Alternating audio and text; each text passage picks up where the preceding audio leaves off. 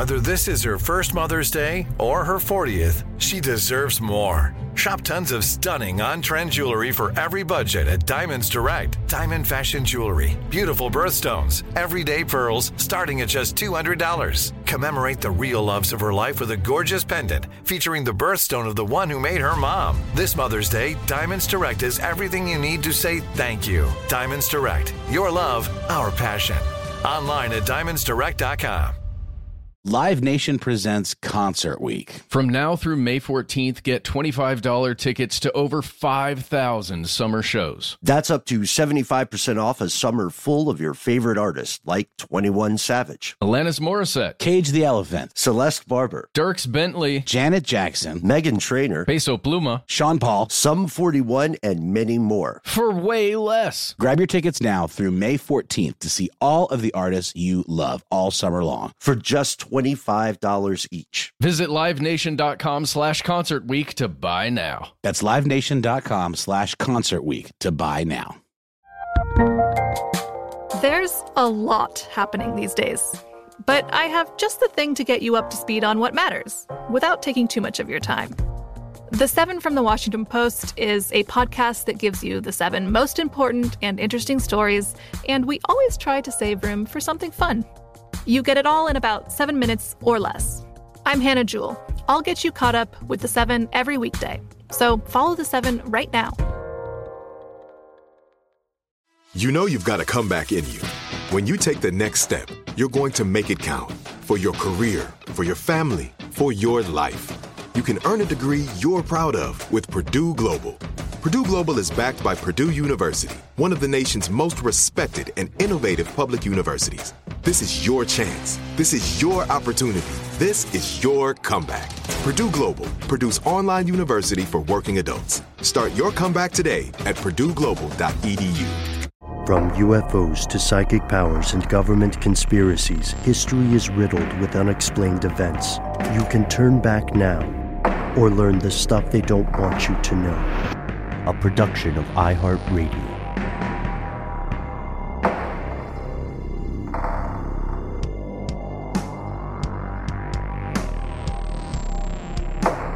Hello, welcome back to the show. My name is Matt. My name is Noel. They call me Ben. We're joined as always with our super producer, Alexis, codename Doc Holliday Jackson. Most importantly, you are you, you are here, and that makes this the stuff they don't want you to know. Longtime listeners, this is the part of the week where the show features you, Astrid. Usually three people, but this is the this is the time of the week where we go through all the correspondences that we have received, all the emails, all the phone calls, uh, and we share your stories with your fellow conspiracy realists.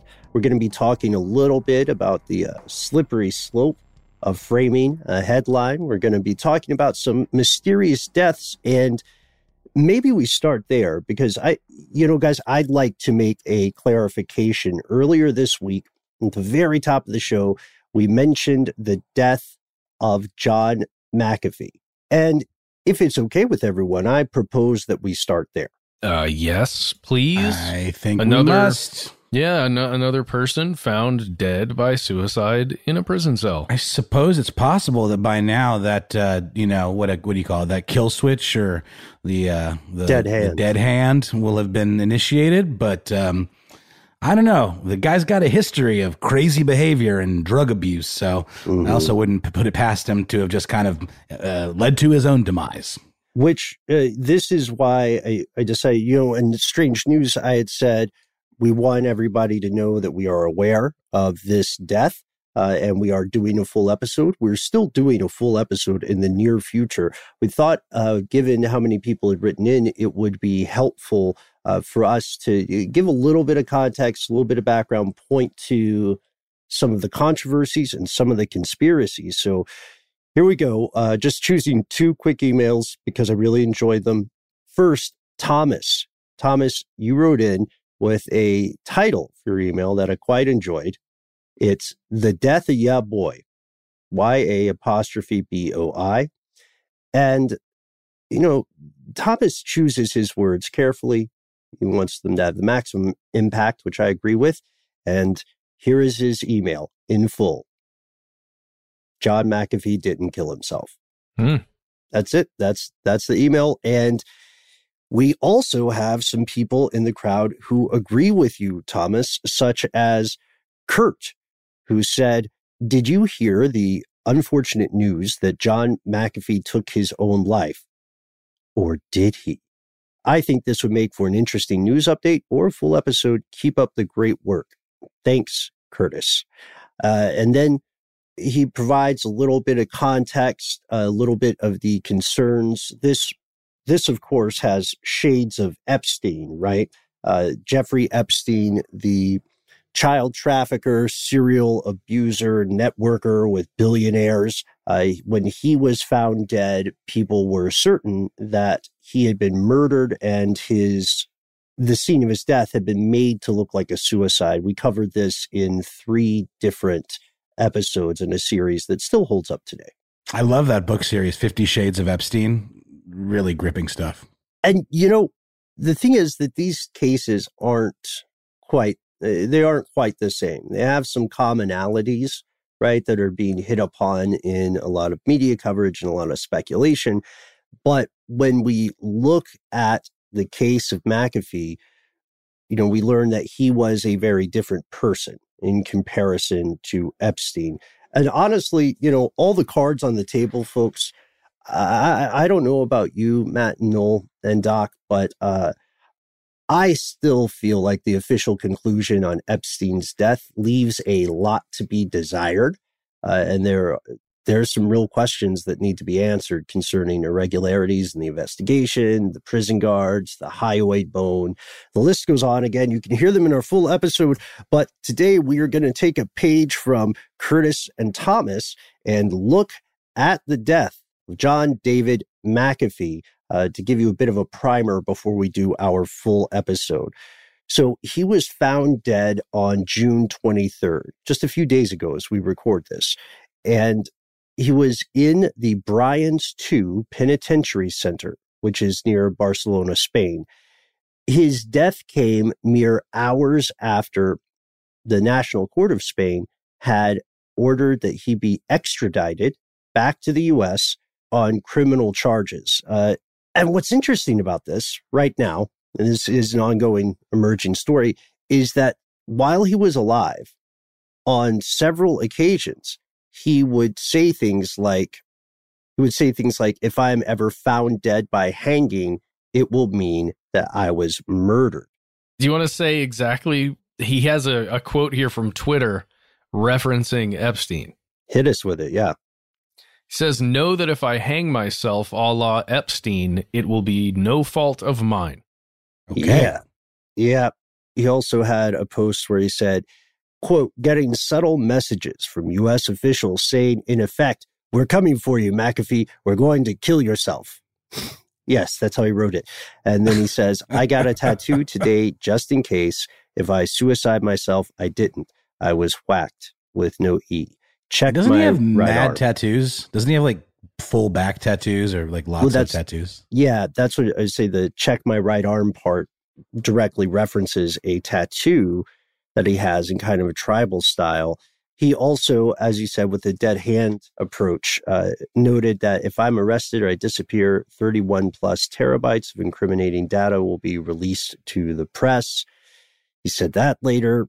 This this dead man switch or dead hand is something we talked about before. It's the idea of taking posthumous revenge from beyond the grave by having a mechanism in place, which is not that hard to do, that requires you to check in on a verified regular basis of some sort. And if you fail to do that check in on schedule, then uh, it starts the ball rolling to a release of whatever juice or leverage you have over your enemies or whomever Mhm. you I mean- think is trying to kill you. It could be something as simple as a scheduled social media post, you know, like we do stuff like that all the time, or even like a scheduled text message that like sends out to a group or something, you know? hmm Absolutely. And three days before he passed away on June 20th, his wife said that Uncle Sam wanted him to die in prison. Specifically, she said, John's honesty has gotten him into trouble with corrupt governments and corrupt government officials because of his outspoken nature and his refusal to be extorted, intimidated, or silenced. Now, the U.S. authorities are determined to have John die in prison to make an example of him for speaking out against the corruption within their government agencies. And then, of course, that posthumous Instagram post that was an image of the letter Q. Uh, this has been, by the way, taken down afterwards. So you won't see it on his Instagram today. It's strange right now. Uh, the official conclusion is that he died as a result of suicide. Like the autopsy results are back, they've been released, and they appear to confirm that he took his own life via hanging himself. But his lawyer said he didn't have any suicidal ideation. His family, obviously, as you can tell, is not buying the official explanation. But there's something else that happened just yesterday. I found this first in the New York Post, but you can find it in multiple sources. Apparently, there was a suicide note found in his pocket when he was discovered dead. You guys heard about that, right? Like that just happened. Yeah. Yeah, that was released. Uh, was that with the autopsy report or the Mm, uh, official yeah. reports? Yeah. on the heels of it. Yeah. I don't know, man. Can I bring up a tweet that that John McAfee's the official McAfee? I think it's yeah at official McAfee went out on May 27th. I just thought you guys might find this interesting, Please. because I'm trying to analyze. I don't know, maybe the thought the thoughts that are happening here. Many of the tweets are about how terrible prison is Mhm. that that are that you can find on that official Twitter account now.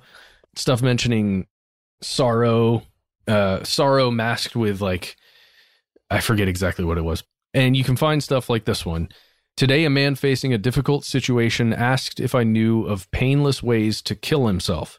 Having little experience in such, I was of not much help.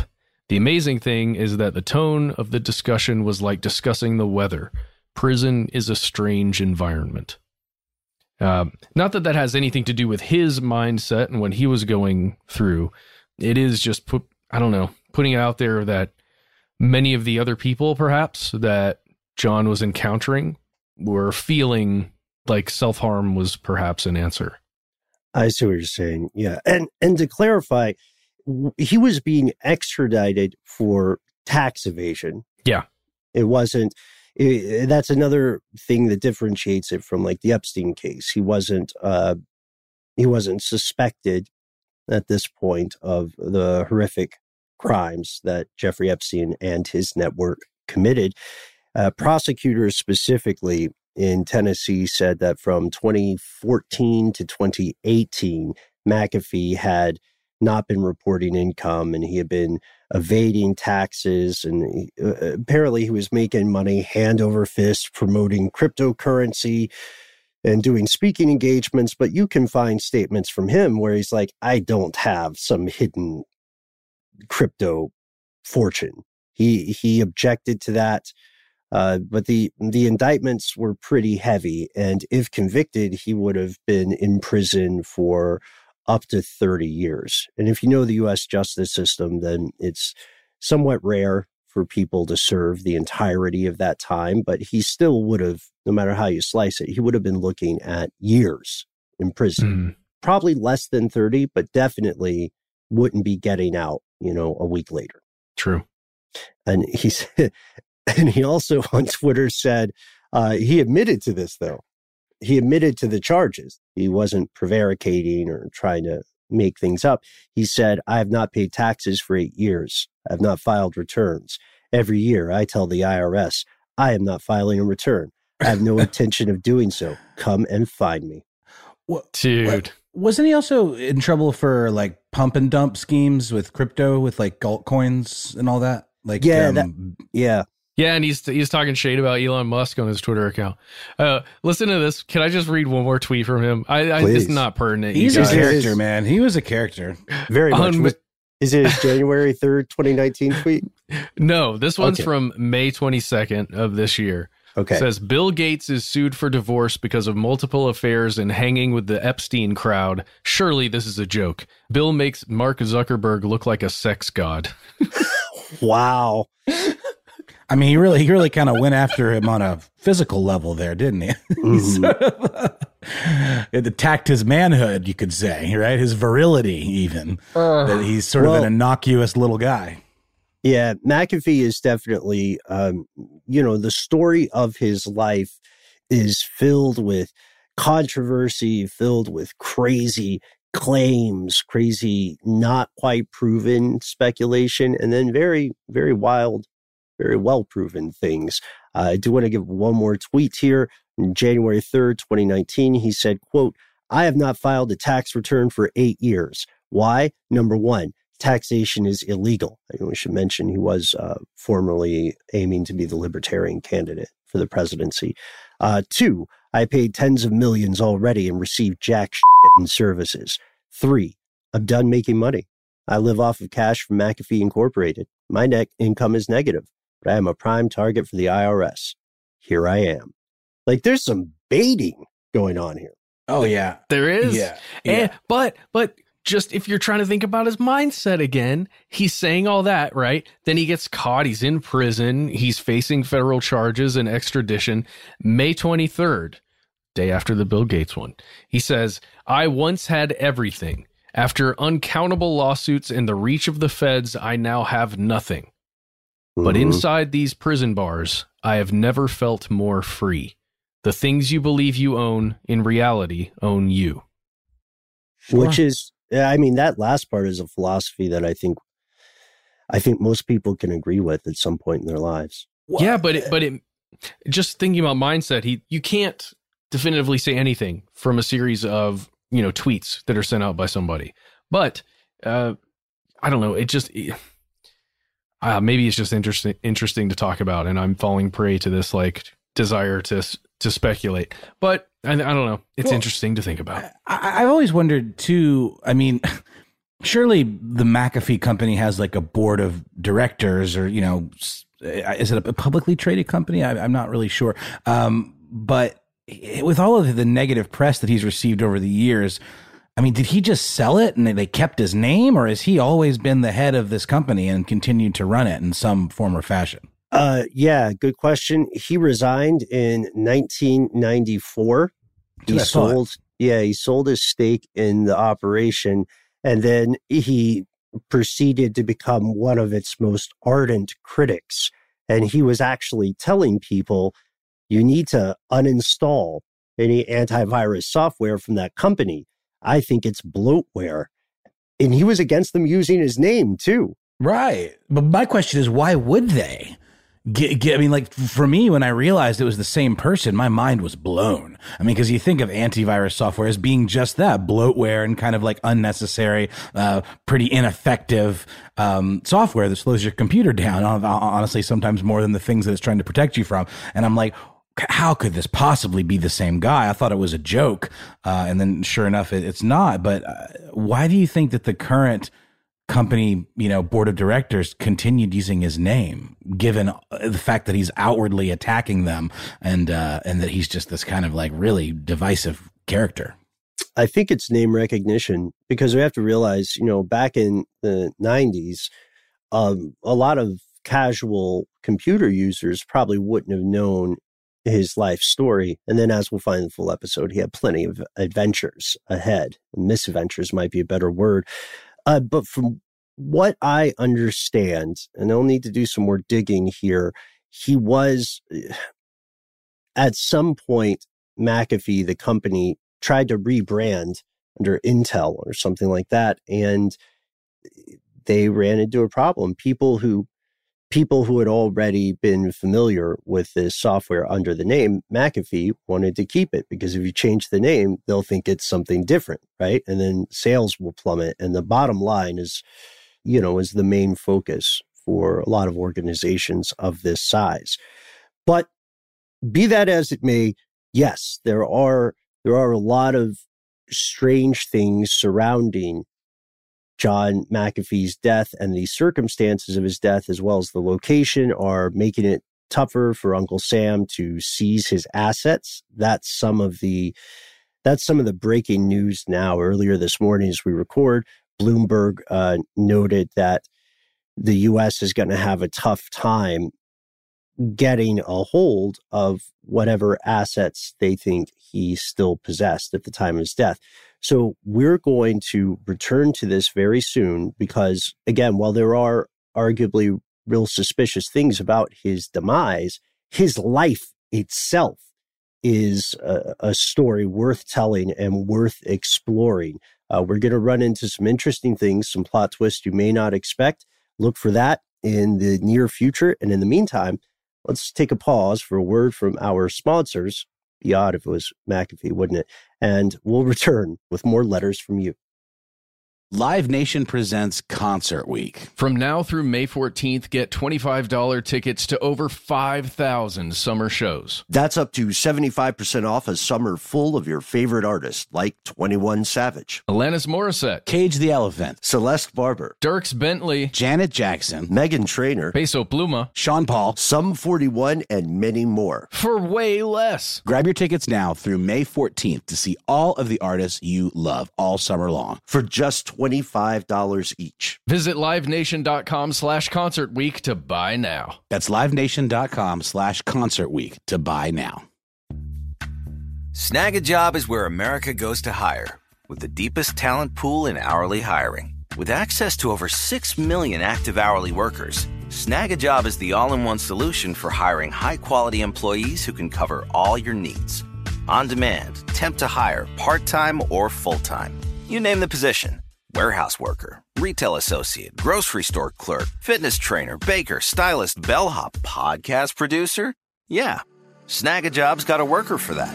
With our easy to use platform, you're able to seamlessly post and fill available positions quickly with a dedicated customer support team to provide all the help you need along the way. Kind of nice knowing you have a talent pool like that in your own backyard, right? Snagajob is the partner you need to keep your business running smoothly.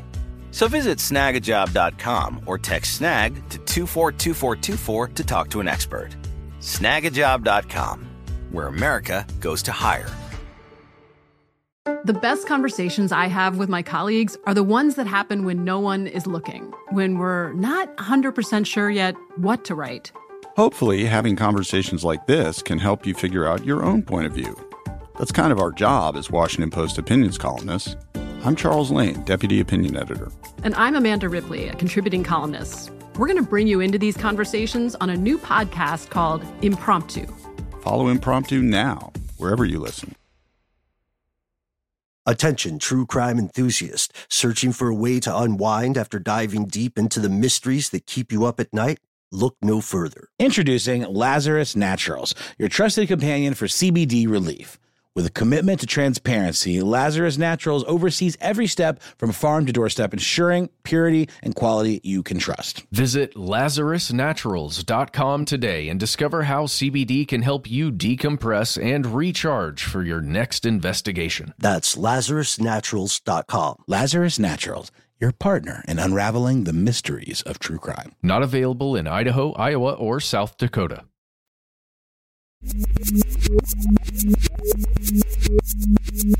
And we're back with stuff they don't want you to know the listener mail edition. All the listener mail that's fit to speak on a podcast. That's our, our, our tagline. I see what you're uh, doing. and it isn't really. But uh, this is a thing, uh, you guys, and it's something that I really didn't give much thought to until the Washington Post changed their tagline from something much more innocuous. I think it was like "We dig deeper" or something like that to "Democracy dies in darkness." You guys remember that? It was quite the news story. Um, there's obviously a couple ways you can read that. You can read that as like you know, in the absence of light, democracy will shrink and die, or you can look at it as a uh, crushing admonition of the Trump uh, presidency. Obviously, they were at odds with each other, the Washington Post in particular, and also the New York Times. Um, Trump would, would attack them frequently. So you could also just look at it as like a, yep, democracy is currently dying in darkness because that is what we are in right now is, is a dark age. Um, but it's interesting because it really does have, you know, dual meanings and, and it uh, led me and also our listener, uh, Feathercap to wonder about the history of newspaper taglines lines. Um, so here's here's the letter from Feathercap. Greetings, longtime listener since 2018. Wow. Okay. Love the show. Uh, I was listening to Everything is Alive on Saturday, which is a podcast that I, I don't think I know, but I need to check it out. Uh, at some point during the podcast, I heard an interesting factoid. Newspapers have slogans. In this case, the guy mentions the slogan for the Washington Post, democracy dies in darkness. I had no idea that newspapers have slogans. This could be an interesting topic, not a complete show, but a brief segment. I think others would be interested in hearing about newspaper slogans, history of best ones, worst ones, etc. Thanks for the amazing show. Keep on keeping on. Peace and love, Feathercap. Um, I completely agree. Probably not a whole episode's worth, but definitely something uh, worth discussing here um, briefly. Uh, I found a real cool article from CJR.org, that's the Columbia Journalism Review, uh, that again uh, references this dramatic Washington Post slogan change. Um, and it kind of led them to dig a little deeper uh, and go down the rabbit hole of where did these come from. Um, and uh, NYU, they quote in this article by Tony Reagan, uh, he quotes a professor from NYU's Arthur L. Carter Journalism Institute. Uh, this gentleman also, his name's uh, Mitchell Stephens, by the way. He also wrote a book called uh, History of News. And he says this newspapers and other products of the printing press were some of the first mass produced products. Never thought about it that way, but it absolutely makes sense. Uh, the printing press allowed text and, and print and stories and news to be you know duplicated many many many many times it was one of the first examples of mass production uh, he goes on to say slogans on the ears of the front page were the most regular and visible way to advertise um, he, he goes on uh, even to talk about how it, uh, during frontier times, uh, there were small newspapers that would pop up. For example, if you think about um, the newspaper man in Deadwood, the, the, the TV show about the Old West, um, I can't remember what it was, but pretty sure his little newspaper had a had a slogan. Um, so, for example, they talk about in 1775, there were three different newspapers around the Williamsburg area uh, in Virginia that were called the Virginia Gazette but each of them carried a, a, different tagline. The whole point was to differentiate your brand and make you stand out from the competition, uh, oftentimes which had the exact same name. So this was crucial. Uh, one of them was uh, containing the freshest advices, foreign and domestic. Um, the other was open to all parties, but influenced by none. Really like that one. And then uh, the last one was always for liberty and the public good. Of course, public spelled with a CK. Um, but yeah, I don't know, guys. Is this something you've ever noticed or really paid much attention to beyond when we obviously had that very, uh, you know, soapboxy, dramatic switch by the Washington Post? Yeah, I'm interested in this because it's it's an argument for language, and it's also there's something a little bit forensic about looking looking at the evolution of slogans over time there's a there's a cool article that you might enjoy, Feathercap, uh, on the outline.com by Adrianne Jeffries that runs through this panoply, this wide variety of of mottos, and you can find you can find some funny history here. There are some that are many are vaguely inspirational, some are pretty ambitious, uh, a couple are vaguely uh, threatening, some are are just so confident. For a long time, apparently, the Chicago Tribune's motto was the world's greatest newspaper. And then later, there was an adult magazine called uh, Screw. And this is all from that article. And Screw, when they started, they took the Chicago Tribune's motto. So if you were in the, you know, if you're in the dirty part of the bookstore, you would also there see something billing itself as the world's greatest newspaper. But this this is all framing, right? This all matters. This is like a business card for these enterprises to assure readers of their objectivity and their commitment to credibility. And so people, I can only imagine, spend a lot of time thinking about economy of language, how to make the Mhm. most impact, the smallest amount of words, just like our pal Thomas from earlier. Uh, there, there's some, there's some great ones. Uh, as a matter of fact, in this article, Jeffries includes the motto for her own outfit that she's writing for, for the outline. And their tagline is, it's not for everyone. It's for you. oh gosh, that's clever.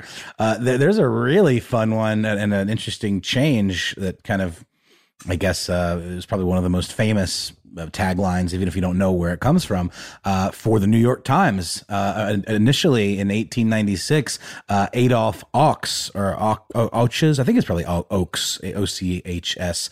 Um, he was a Chattanooga newspaperman, and he bought the New York Times, uh, which was at the time actually g- going under. Um, and he had a contest uh, to see what the new slogan might be, and the winner was "It will not soil the breakfast cloth."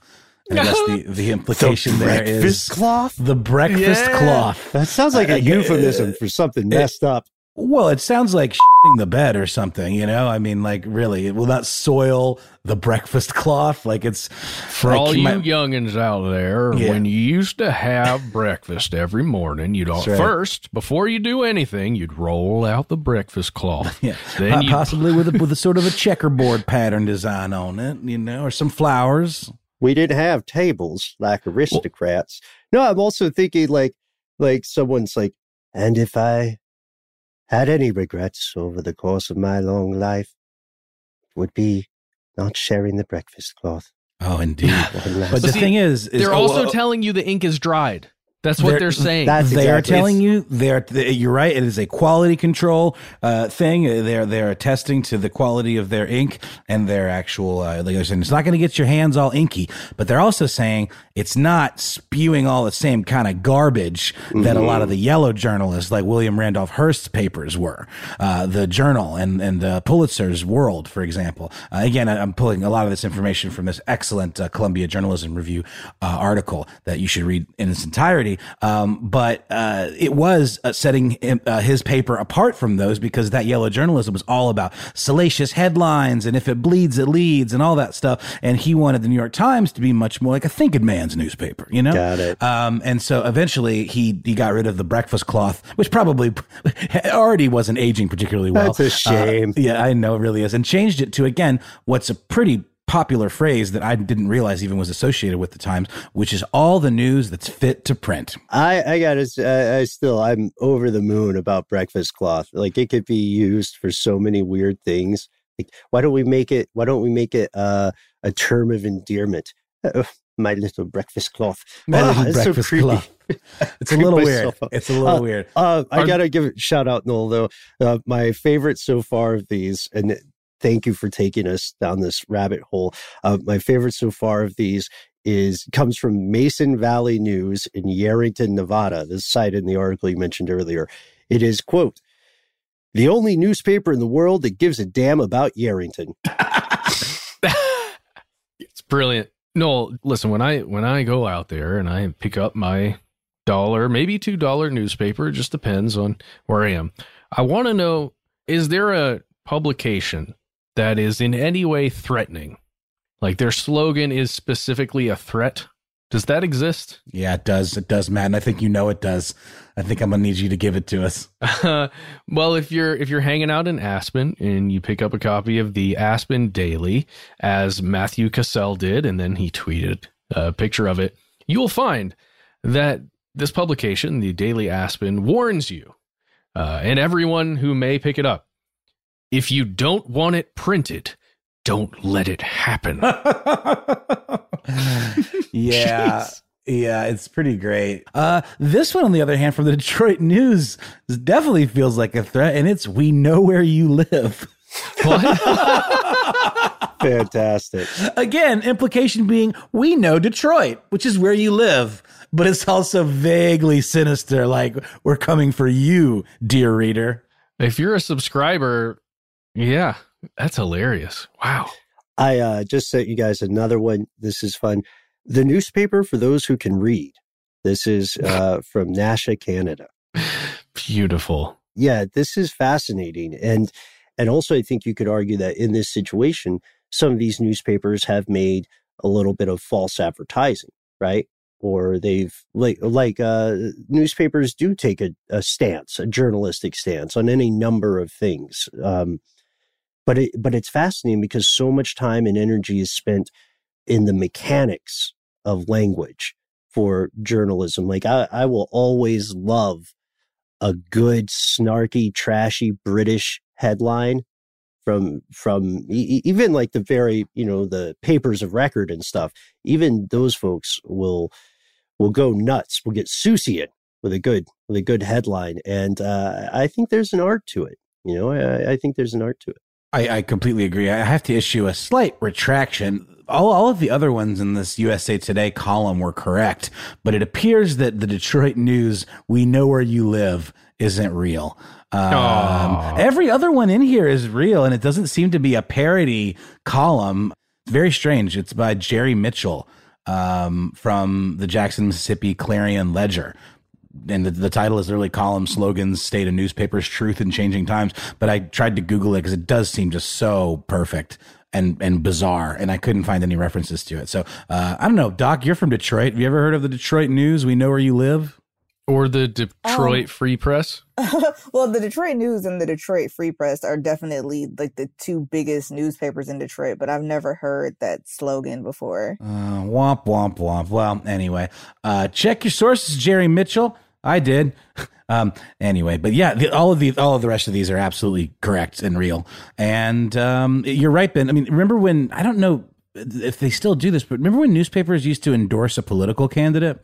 Yes, yeah. Is that something that still happens? 'Cause happen. yeah. But but but some during you know I know because the Trump administration was quite divisive. Uh, they chose to abstain, I believe, or, or there was uh, definitely some of that tradition was broken during that election. Yeah, we run into this sometimes when we see something that's a national rather than a regional publication, right? So it's a matter of ethics and economics, I would posit, uh, meaning that you want to keep your circulation as high as possible across the nation, meaning that there are 320 million plus people who rarely agree on anything. And, and so you're definitely drawing a line in the sand uh, if you say, hey, this is our guy. Please stay subscribed to our paper. You know what I mean? Like I, so maybe, maybe it's a safety thing or maybe the, the just tenor of news has, has changed because we have to consider, you know, with the rise of television, a lot of newspapers ended up taking a hit in circulation. And with the rise of online news or online sources purporting to be news, then what we found was that people were getting a lot of their news and reporting from television channels that already had well established their perspective and whatever bias they might have or wherever they sit uh, in terms of the political spectrum. Like it's obvious, right? Regardless of how you feel on the subject of which is right or which is wrong, it's obvious that Fox News is right wing and it's obvious that MSNBC is left wing. So the argument would be that with television, they're getting news from sources that aren't objective. And the papers are trying to show that they are objective, even when that is not the case. Which is so funny because, I mean, you know, it's not like CNN calls themselves a liberal news network or that Fox calls themselves a conservative news network. I mean, I guess they do sort of, but it's not. It's not front and center. It's just more something that you have to kind of like pull from their ideology that f- for certain networks can be more nuanced. Like I always get confused. Like, what is MSNBC?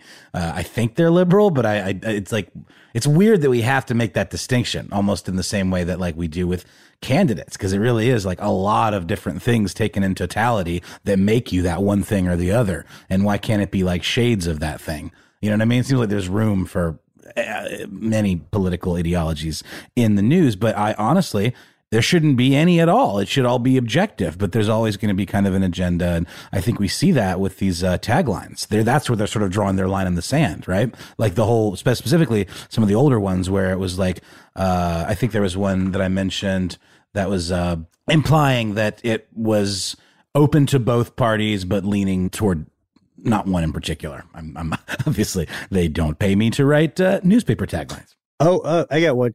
Uh, Podcasting. Read with your ears. All right, we'll workshop it. Never mind. What was that one we did on. for Miller Lite, Ben? I think that the was all you. beer's so good you can drink it with your mouth. mm-hmm. Yep. Is that We gave we, we gave we gave that one to them. Yeah, Mm-hmm. wow. Beer. I think it. Go ahead. See, you like it. You like it, right, Matt?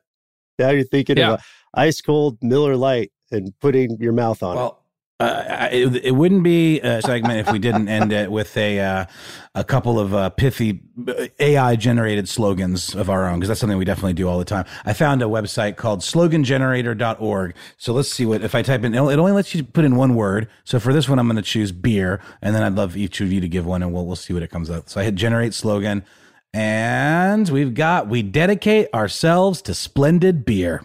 Matt, what you got? Uh, so you can only do one word at One a time. word, one word at a time. Sorry. Um, It's a very rudimentary slogan generator. magic. Mm-hmm. Love that. Okay, magic, generate slogan. We know magic. there we go. I uh, I think? I've, I found the same site. Is it Okay. oberlo.com? Uh, that's a different one. I'm just using Okay. slogangenerator.org, which is much more official because it's an org. Yeah, so I'm I'm going to try this different one, and I uh let's see. I don't want to spoil the surprise, but I've got a good I've got a good slogan for you. Okay. Breakfast cloth. Let the good times roll. Yes. Huh? Let me try it on this one. Maybe it'll let you do two words. Breakfast cloth. Here we go. Is breakfast cloth in you?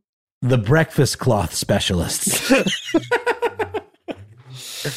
okay, I think we've had enough fun with this. Let's uh, take another quick break and then we'll be back with uh, one more piece of listener mail from you. Live Nation presents Concert Week. From now through May 14th, get $25 tickets to over 5,000 summer shows. That's up to 75% off a summer full of your favorite artists like 21 Savage, Alanis Morissette, Cage the Elephant, Celeste Barber, Dierks Bentley, Janet Jackson, Meghan Trainor, Peso Pluma, Sean Paul. Sum 41, and many more. for way less. Grab your tickets now through May 14th to see all of the artists you love all summer long. For just $25 each. Visit livenation.com slash concert week to buy now. That's livenation.com slash concert week to buy now. Snagajob is where America goes to hire, with the deepest talent pool in hourly hiring. With access to over 6 million active hourly workers, Snagajob is the all in one solution for hiring high quality employees who can cover all your needs. On demand, temp to hire, part time or full time. You name the position warehouse worker, retail associate, grocery store clerk, fitness trainer, baker, stylist, bellhop, podcast producer. Yeah. Snagajob's got a worker for that. With our easy to use platform, you're able to seamlessly post and fill available positions quickly with a dedicated customer support team to provide all the help you need along the way. Kind of nice knowing you have a talent pool like that in your own backyard, right? Snagajob is the partner you need to keep your business running smoothly. So visit snagajob.com or text snag to 242424 to talk to an expert. Snagajob.com, where America goes to hire. Hey, this is Christina Quinn. I'm the host of Try This, the Washington Post's new series of audio courses. The idea behind Try This is to become better functioning humans without having to comb the internet for countless hours. In our first course, we learned how to sleep better. Now, we're going to learn how to make our friendships stronger. I'll offer expert tips that are doable, and I'll keep it short. So let's do this. Class is in session. Find Try This from the Washington Post wherever you listen. Attention, true crime enthusiast, searching for a way to unwind after diving deep into the mysteries that keep you up at night? Look no further. Introducing Lazarus Naturals, your trusted companion for CBD relief. With a commitment to transparency, Lazarus Naturals oversees every step from farm to doorstep, ensuring purity and quality you can trust. Visit LazarusNaturals.com today and discover how CBD can help you decompress and recharge for your next investigation. That's LazarusNaturals.com. Lazarus Naturals, your partner in unraveling the mysteries of true crime. Not available in Idaho, Iowa, or South Dakota.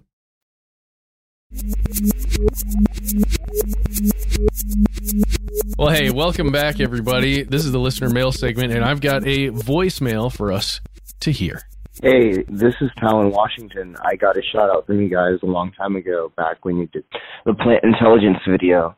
Um, I was wondering if you guys could look into the John Lane case in the Fresno police, specifically the cameras and the van. I want to know if specifically that was a thermal camera that they were looking at. I know that in Waco, um, evidently, like the British were using like thermal cameras to look into the co- the compound, and it'd be interesting to see if like thermal cameras have gotten that small now to where they can employ them in vans and stuff like that. So like that would be cool. That'd be a great episode. I think. I'd appreciate it. Thanks. Bye. Hey, an old friend of the show. You know that always always makes my evening to hear. That's don't right. Out during the daytime. Talon Washington was watching our videos when they were on the How Stuff Works YouTube channel. Wow. Yeah. That was And before even my time.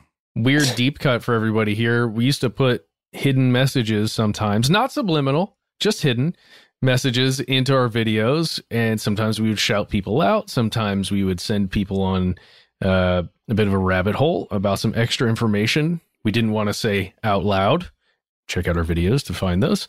Um, and I we actually shouted out Talon Washington in a video, and I think it's the plant, uh, like uh, how sophisticated are plants? Maybe I can't remember the actual title on the old How Stuff Works channel, but anyway, we've known this person for a long time. It was great to hear their voice, and Yeah. Talon is asking specifically about John Lang. That's L A N G, who was a person who lived in Fresno, California, a person who died. Before we get into a lot of the specifics, guys, I want to jump to the official reporting from two outlets ABC Channel 30 in Fresno, California, and the Fresno Bee, also in Fresno, California. I'm going to read you guys a couple of articles from them, and it is the official story of what's happening in real time when this person, John Lang, died. Okay. Isn't the Fresno Bee a jokey newspaper? No, Fresno Bee is the Fresno Bee. I There was believe. one from Fresno that I swear to God I found, and it was for another show, and like realized that it was totally bullshit, and that it was like a satirical newspaper. Oh, I I, I. I may, I'm sorry, I just something triggered in me. I just remembered. Um, it was about wolf whistles. We, it was like a ridiculous history episode we did, and there was one article we found about the reverse wolf whistle that was like women hollering at dudes, and it was this whole article, and I believe the Fresno Bee, and it was completely satirical, but it may have been just like a column or. A, please ignore me if, if I'm incorrect. uh, Fresno Bee, I believe, is owned by McClatchy. I think they're boom. they're real. Yep, good deal. Um, and and the Fresno Bee comes into play in the bigger story here about John Lang. And I'm just going to go ahead and put this out there. I don't think we have time to cover this whole thing, but I'm going to take you through the story, let you see why it feels like we should be asking questions about this person's death. Okay, so here we're jumping first to ABC 30. There's an article called Man Found Stabbed in Burning Central Fresno Home. Inside, they describe how a man was discovered inside a house that was on fire. He was pronounced dead at the hospital. And there's a video you can watch on this article of uh, the neighbors' reactions to what's going on. Um, the f- smoke was first spotted by neighbors that were right around in that area. And apparently, firefighters were just down the road doing a completely other call. They're like involved with other things when they got flagged down and the 911 calls started coming through. They went into the home, and this is important. The home had a large gate, large, large iron gate in front of it. Firefighters broke their way through, got into the house, found a man unconscious in the kitchen and bleeding from several stab wounds. Again, this is according to ABC News. He was taken to the hospital and pronounced dead there. And Lieutenant Joe Gomez with the Fresno Police Department uh, said they didn't know whether the stab wounds or perhaps smoke inhalation from the fire ultimately led to this person's death. Um, but they did say it was suspicious. Like uh, investigators called it called the death and the whole situation suspicious, and they believe the house was intentionally set on fire. Okay. Right. So that's article number one. That was January 21st, 2016. Now let's jump to the Fresno Bee just a couple of days later on January 25th, 2016. This article is titled Man Found Dead After Suspicious Central Fresno Fire Identified. And the Fresno Bee says that this person is, in fact, John Lang, who was 51 years old. He had multiple stab wounds to his abdomen and upper back, according to the authorities. That's the Fresno Bee saying that. The body was found around 3:15 p.m., so in the afternoon. And again, he was not responsive, rushed to a hospital, and pronounced dead. And they again say it's unclear whether he died as a result of stab wounds or the fire, which damaged much of the home. So if you just know that, you know, a person is found in a house stabbed while the house is on fire, right? If if anything has happened that was suspicious, I would say that was probably be it. Well, also talk about adding insult to injury. I mean, if getting stabbed isn't enough, and they set your house on fire. It seems that way, right? And then there's an investigation with the Fresno Police Department. I believe I don't know if the sheriff's department actually had anything to do with this, but the Fresno police did. And here is what is published on April Fools, not for April Fools, but on April 1st, 2016, by again ABC Channel 30 there in Fresno. They said that the Fresno County Coroner's Office confirms that John Lang's death was a suicide. Uh, okay. According to this article, coroners determined that the wounds were self inflicted and uh, it actually posts the coroner's report and the full information here. You can find that. It's on ABC 30. Search for John Lang's death ruled a suicide. And you can actually read the whole thing if you want to. Uh, we are going to, and that's something we'll be looking at if we do indeed cover this more. They say that the cause of death in this case was inhalation of smoke.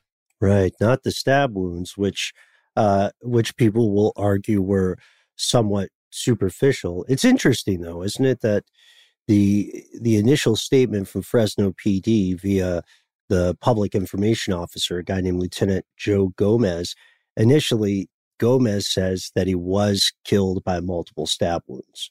And then it's later when that report comes out and they say, no, it's actually smoke inhalation because uh, whatever fire was lit wasn't it didn't ultimately destroy the building right? It didn't turn into a structure fire. No no no. It's almost as though the house fire was like a diversion or like it was a, a knowing way of making it look like something else happened.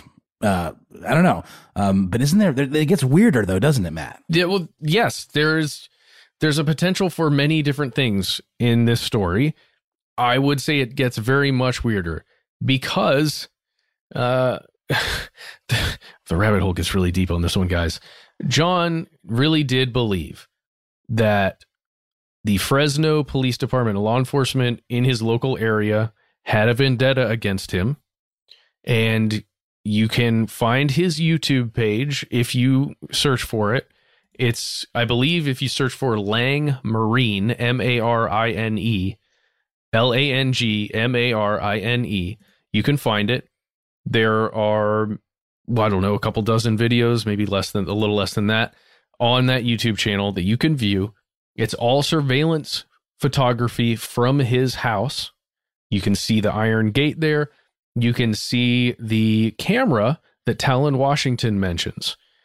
Talon said, you know, is that camera thermal imaging? Or I believe something to that effect. Was it a thermal imaging camera?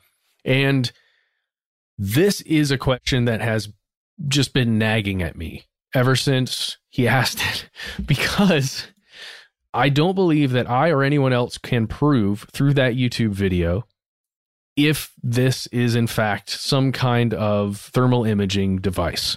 Because in order to know that, you'd have to look at essentially the sensor.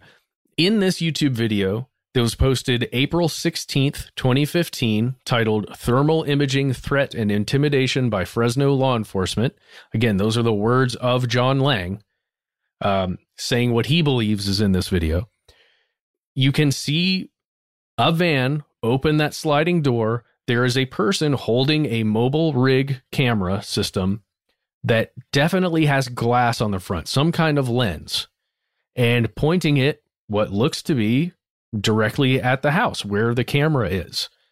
And just to go back, the whole point is that I can't prove, nobody else can prove what the sensor was on that device because all you can really see in this grainy YouTube video is the lens itself. Yeah, it's interesting that in like the caption, or I guess in the metadata for the YouTube video, he claims this was um, an example of Fresno, California sheriff uh, personnel checking to see if he's home, mm-hmm. uh, so that they could then enter his premises illegally and what find compromise on him or like I don't know what they what is he accusing them of in that department. There is a there is a huge story that is it is told by John Lang in the in a series of social media posts on Facebook and other places on the Fresno Bees commenting system on their site as well as in these YouTube descriptions and comments and titles. There's a there's a whole story that John Lang believed. Uh, whether it was true or not, we can't say we don't know, but he believed it. And then he met that demise. So, uh, you know, the, if we do cover this, it's going to be about looking at his story, looking at what happened, and seeing what we can prove and what we can't. I, I think. Oh God! I mean, those comments you're talking about, Ben. He accuses an employee of the Fresno Bee of leaking his IP address to law enforcement. Right. That's that's that's one of the uh, the claims that he makes in, in one of these these captions. There's there's a lot of stuff that I want to say about this. In fact, we could we cut some of it uh, because yeah. we're going to do a full episode on this. So already there are some some clear rabbit holes. There's some badgers and bags here. Every life lost on some level is a tragedy, even if you don't care for the person who passed. Uh, and there, I, I, think we can make a pretty solid argument that one of the best things you can do is have a clear understanding of what actually happened to someone, especially if, and we're not saying this is the case, but especially if a person is in a situation where the folks who took their lives are walking around free today. You know what I mean? There, there is something to be said for justice. Uh, this yeah, this is going to be complicated. Talon, you know, you you stuck with us for so long, man. I feel like the least we can do is uh is dive into this episode. I I think we we should. I'm going to answer your question about the camera right now though. Because I can't tell you for sure what it was, but you asked if they were small enough, if a FLIR camera, a thermal imaging camera was small enough to fit onto that rig. A hundred percent yes. In 2016 too, right? Yes. If you, uh, right now, if you head on over to FLIR.com, F L I R.com, you can find something that is meant to be specifically used by law enforcement and other security forces called the FLIR breach. That this is something that you can attach to to a lens or you can attach to a rig. It's a sensor basically that can see thermal imaging. You can also find something called this Scion PTM, which is a monocle like this. You just hold up that uses thermal footage so you can see if somebody's inside a house or not, the way John feared that uh, you know the law enforcement was doing to him in it's observing almost him. like uh, one of those things you'll see a director looking through to, to frame a shot like it's that small it's like a tiny telescope you know now now that is not what was you that was definitely not no, what was used no. in that video but it exists if we want to talk about it being small enough. Uh, the other one, the FLIR breach, is more interesting to me. That doesn't mean it was necessarily a FLIR camera in the video, but on their YouTube, it shows how you can connect this thing up to uh, monitors. Because it seems to me that in that video with the van, you can see that they've got a camera and glass set up, a lens with some handles to hold it and some kind of monitoring situation there too. Who knows if that's what it was? The last site you can check if you want to, pr infrared.com. On this site, you can find handheld and mobile thermal imaging uh, products. And you can look through here. There are a ton of different ones from FLIR and Pulsar and Envision and InfiRay, Zeiss, there's a ton. Check them out, see what you see there, see what you think. And uh, we, I look forward to discussing this further with you guys. And I just want to say thank you so much, Talon, for both you know leaving that voicemail and for talking to me on the phone. I had a really nice conversation with you. Yeah. Uh, yeah. Looking forward to this. Feels like catching up with an old friend. You know, we've been doing this show for uh, quite a while. And one of the reasons that uh, we check in uh, once a week with letters from you is because you are the most important part of the show. I know I say it all the time, but it's only because it's true. Can't happen without you.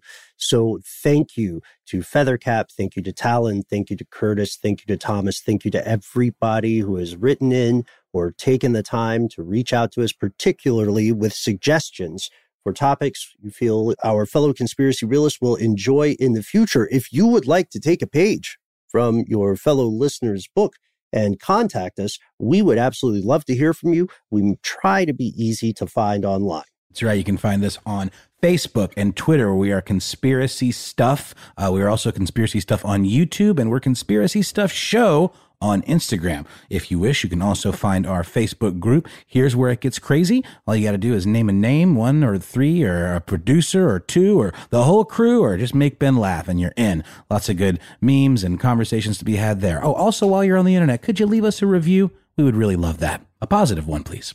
Yes, sure. Or you can leave us a vocal review. No, don't do that. Do, do it on the podcatchers. That, that helps the show more. But you can call us because we have a phone number. It is 1 833 STD WYTK. You'll hear a brief message confirming you're in the right place, and then you'll have three minutes. Those three minutes belong to you. Uh, why not give yourself a sick nickname, the one you've always wanted? Let us know if it's okay to use your voice and uh, your message on the air. Tell us what's on your mind. And uh, if there's something that you would rather just share with the group uh, instead of, you know, the whole podcast, that's fine. Just leave it at the end. Most importantly, don't censor yourself. You've got a 12 minute story. Don't try to make it three minutes. That's what went wrong with Game of Thrones. Uh, type out your story in full. We read every email we get, uh, and you can send it to us anytime, anywhere, where we are. Conspiracy at iHeartRadio.com.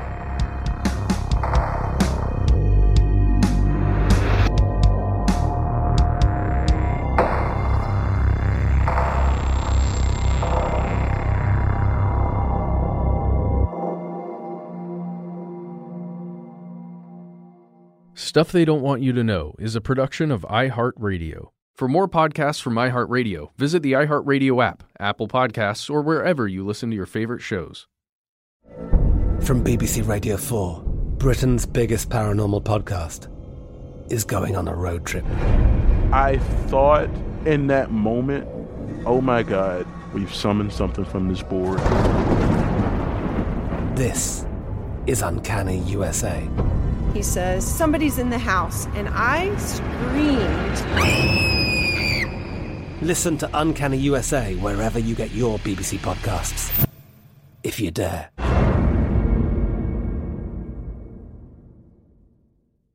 Live Nation presents Concert Week. From now through May 14th, get $25 tickets to over 5,000 summer shows. That's up to 75% off a summer full of your favorite artists like 21 Savage, Alanis Morissette, Cage the Elephant, Celeste Barber, Dierks Bentley, Janet Jackson, Meghan Trainor, Peso Pluma, Sean Paul, Sum 41, and many more. For way less. Grab your tickets now through May 14th to see all of the artists you love all summer long. For just $25 each. Visit livenation.com slash concert week to buy now. That's livenation.com slash concert week to buy now.